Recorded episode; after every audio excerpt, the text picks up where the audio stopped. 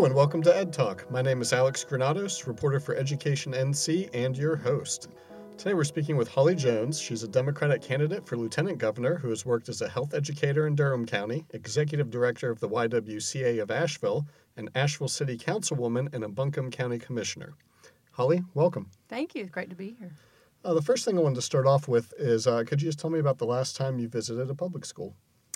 Well, that would have been probably a couple of weeks ago when uh, my my daughter is a uh, eighth grader in Asheville Middle School. So um, I think it probably was a visiting to pick her up to take her for a doctor's appointment.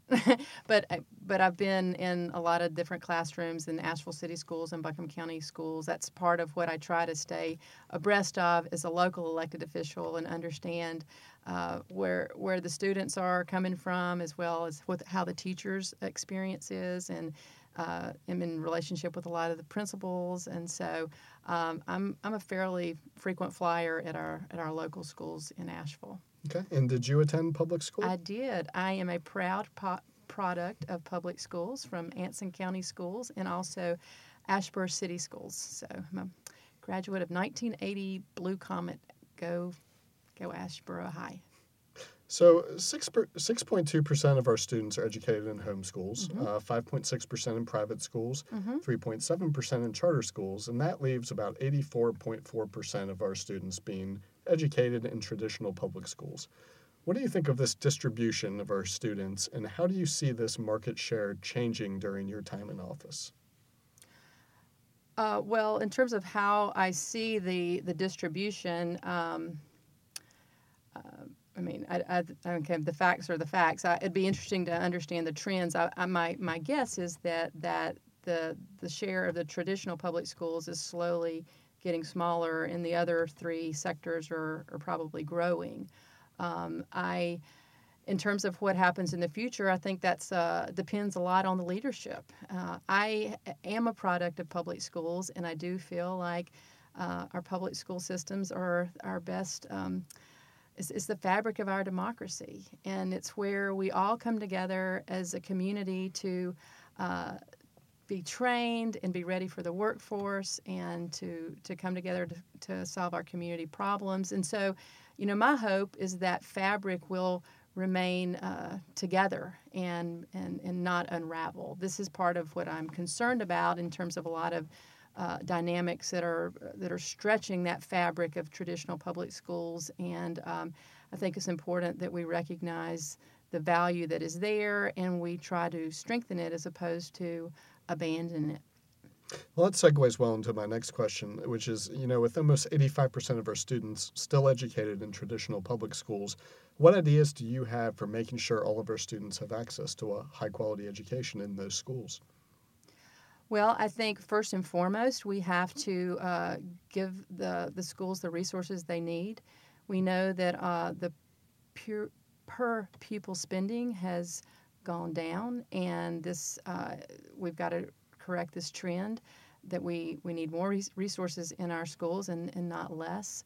Uh, we need to also uh, change, I believe, the, the, the grading systems of the schools. This A through F grading system is completely uh, unhelpful and, in, I would argue, damaging, particularly to our lowest performing schools uh, that are in fragile communities that are struggling economically. And uh, I know personally from uh, going to a, uh, a school in, in Asheville City that is doing fabulous things. The teachers are working so hard, and the, and the community is engaged and revolved around the, and revolving around this school.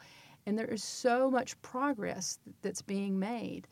That, uh, but because of the way that things are graded and around fundamentally weighted towards one assessment uh, and not growth, uh, it's it's it's it's very hard for, for, for the morale of the school, and it's also hard to continue to recruit good teachers and it's also hard to keep trying to get families to, to, to participate. Actually, uh, the community is doing a, a, really good job of telling telling their success story in that particular situation. But um, I, I think that, that this is something that we need to take a really hard look at in terms of f- for the future of public schools, uh, because that type of labels doesn't help anybody, and, and, and we need to understand where we need to invest more resources and, and identify that and in some ways be really strategic but it's not through this um, it's not through this grading system it's a terrible idea and it definitely needs to be revamped um, so the Academic Standards Review Commission has been looking at the Common Core state standards, Mm-hmm. and uh, the State Board of Education is going to take up their recommendations,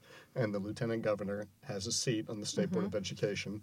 So I'm curious, how do you plan to lead the conversation about the standards and the need for academic rigor and, and also testing? Well, I think we're. I think what I think the underlying theme of all that, the, your question has to do a lot with the how, where are what will be the measures of accountability for, you know, academic achievement um, and, and, and performance. And I, I mean, what how I would lead that conversation and participate in that conversation is to uh, listen to a lot of different voices. I think, uh, I, I think everybody's for accountability, but I think that it gets um, it gets too weighted on tests, and we know that there are a lot of other measures to uh, that indicate uh, that can indicate accountability for for performance that are that are not so. Uh, heavy-handed particularly on the students that have to take these tests and this is stressful on the parents and it's stressful and it doesn't necessarily measure learning, uh, which is what what we really want to be understanding. We want we want we want to have schools and classrooms where kids are learning, uh, and that's that's so I I would facilitate a conversation that would really be open to hearing some from other. Uh, successful places in the country and in the state that have, have found better better methods but i think the one we've got right now really kind of needs to go. Um, we need it. We need it needs revision. And and when you say the one, are you referring to the testing or to the to the Common Core standards there?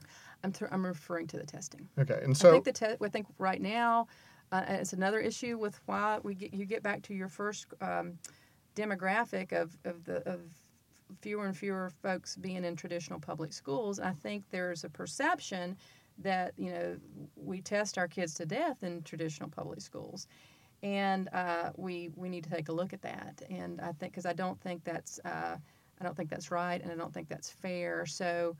Uh, so that's that's what I'm referring to. okay, and and how about on the issue of Common Core because that's obviously uh, a Hot- very yeah. hot, yeah hot Yeah. potato and Hot uh, potato. and uh, you know and that ties into the need for academic rigor. H- how would you lead the conversation as we try to find our way through? Yeah, I mean, it's uh, right now. It is so um, ripe with strife. The I think that I think there's there's a lot of misconceptions about Common Core out there. I think many people understood Common Core to be equated with a plethora of tests. That uh, and that that everything I've read is is not the case. Uh, that it's it's a, there are standards that we hold up across um, across states to try to make um, uh, have have kids be working on the same things. I was talking to a teacher just recently in one of our lower performing schools, and she talked about the the transfer of students into her class, and so that's a great example. I mean, we are a very very mobile society right now, and so having having those types of um, you know kind of basic standards um, i think i think there's value in that in our society. Uh, that said uh, I, I also I, I would want to lead a conversation that recognizes that there is a lot of trepidation around common core and there's a lot of skepticism around common core and um, you know at this point i think that we need to build trust with our public and we need to be open to hearing um, those those concerns. So uh, I think where we are right now is that we really need to be open minded and and find a, a way forward together. So I, I I wouldn't necessarily come to the table pro or co- or con Common Core, but I would try to ask fair questions and not paint it as some you know uh, overtake from the the big bad outside place. But I also would want to hear you know, from local the, the concerns from the local uh, folks if there if there are those. I, I, we we've got to have open minds, and we've got we've got to model to our children how how we learn and, and, and receive information and process information and get to a better place and get to a good solution. And so that's that's how I would try to uh, lead that conversation. But you know, let's just be honest. We're you know we're we're starting with several a couple of strikes against Common Core. I mean it's you know so. Uh, but but I would hope that you know that future leadership would have uh, a, a, little bit more um, neutral and, and rational approach to it. So fewer students are enrolling in our state's schools of education, and mm. yet we know that a high quality teacher is critical to a student's success. What do you plan to do to make sure that we have enough high quality teachers in the state? This is an alarm bell that should be rung in every school district, and I'm sure they're ringing it across the state. This is a crisis in the making in terms of this, the pipeline for students, uh, for, for teachers, and it starts with not having enough folks enrolling in schools of education. I mean, they're down 30%. It's, I mean, this is terrible. I mean, we were we were having problems five years ago before there was the plummet. We were worried, right? And so, um, I, I, mean, first of all, I would th- I think we have to uh, walk and chew gum at the same time and understand that uh, there's not one approach to teacher recruitment, and so I think the the elimination of the teaching fellows was was just one of the most tragic decisions uh, you know, and it was folks in the legislature that was just trying to, well, we got, surely we got this Teach for America thing. Why do we need teaching fellows? And and good grief, when you're in a crisis, there are you, you want to do more, not less. And so this was, this, this was a fatal mistake, and we've got, and so I would really work to try to reverse that because we know that those teaching fellows, are high quality, and they stay they that the data tells us that those folks stay in the schools in, in a higher proportion. So um, that that would be one thing that I that I would want to think about in terms of the pipeline. But gosh, we have got to change how we're talking about public education in this state. We've got to, we have got to uh, Im- improve the compensation. Uh, I know there's been some beginning steps, but we are so far behind, and and we have to not try to spin numbers in a way that makes it seem like everything's okay because things are not okay. Things are not okay. Uh, and it, it kind of feels like you know the a system is being set up to fail. So I would also advocate strongly um, for us to have a, a pipeline of of, of students uh, of students that will take the education route. That they've got to know that they're going to be respected. They've got to know that they're going to be compensated having programs that will that will build the strongest teachers is really critical and then and hopefully we'll start seeing some revisions in in the way that we operate in schools and it will be a atmosphere a working atmosphere that will be more attractive to participate in. My mom was a teacher for 32 years and and I loved the collegiality that you know she had with her her friends and how they were you know a department and a team and they worked together. And so, you know, we've got these odd, you know, frameworks now that we're setting up performance standards that basically are kind of, you know, pitting, they're not understanding the collective of, of teaching. And I, I would I would do away with that as well. I mean, have a conversation about that not being not being a positive thing for teachers. So we I think to really re- turn the, the tide in that that lack of people entering the education field, we got to do it's not a one trick pony. We got to do a lot. I mean, I, I, started I led with teaching fellows, and I think that's important, but uh, that that's not going to fix it in and of itself. I think we need to do it. It'll help, but we also need to address the salaries, the benefits. That's another whole thing that I think we're as, as the benefits are slowly being eroded away. They've, you know, they, they the, the current legislature seems to take away one thing each year, and that's to that's to hurt recruitment and that's going to hurt retention and we are going to be more and more our state if we don't watch it is going to be a training ground for for teachers and then other states are going to pick them up and and we're just going to continue to have uh, be the place where for, where teachers are trained and, and not retained so as our students graduate and go on to become become tomorrow's leaders, mm-hmm. we want them to choose to call North Carolina home. Mm-hmm. Do you think today's students have hope for their future in North Carolina? I think that is a fascinating question, and I am a very optimistic person, and I love my state. I was born here and will be buried here, and so I hope that the future generation loves this state and want and is dedicated to this state as I am. So um, my I, am going to say that they're hopeful because I want them to be hopeful. Uh, but it's our responsibility to to light that hope and for them to be able to see uh, that that we that we value their contributions and that and that there's there's there's reasons to to be educated here and to stay here and to invest here and to build their community build their communities up.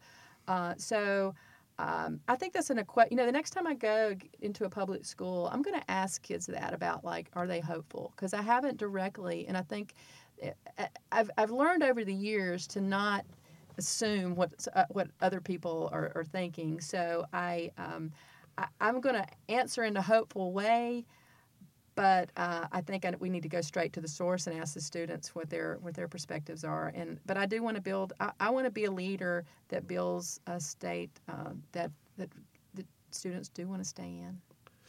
So, are there things related to education in North Carolina that keep you up at night? Oh my gosh, yes. I mean, I, I mean, first of all, I'm in this race because of the dismantling of the public education system. I feel like we are under siege. And, uh, you know, kind of going back, I have a deep investment in North Carolina because North Carolina has made a deep investment in me. And so when I see, you know, public tax dollars being siphoned off for, for vouchers, being siphoned off for you know unvetted programs like you know online charter schools that just the lack of accountability for the public tax dollars keeps me awake. Also, what the, the, we've talked about the grading system that keeps me awake. My I have so many friends that are teachers. They love their students. They love their profession. They're called. They're called to teach, and we're asking so much of them, and and it breaks my heart to see what they what they struggle with. I mean, they they work in classrooms with such um, fragile beings sometimes, and so in addition to having to to teach and to teach everybody and to, to care for these for these little ones many times, they're also just under siege with with requirements and tests and papers and it's just so that that's it's very personal to me frankly and and we and we can change it. I mean we can make it better. We really can and i i am determined to be part of the the, the better the, the better approach. Well holly thanks so much for talking with me today. Oh thanks for having me and thanks for all all the good information that y'all put out uh, for for folks to learn from like me Holly Jones is a Democratic candidate for lieutenant governor. She's worked as a health educator in Durham County, executive director of the YWCA of Asheville, an Asheville City Councilwoman, and a Buncombe County Commissioner. I'm Alex Granados, reporter for Education NC, and you've been listening to Ed Talk.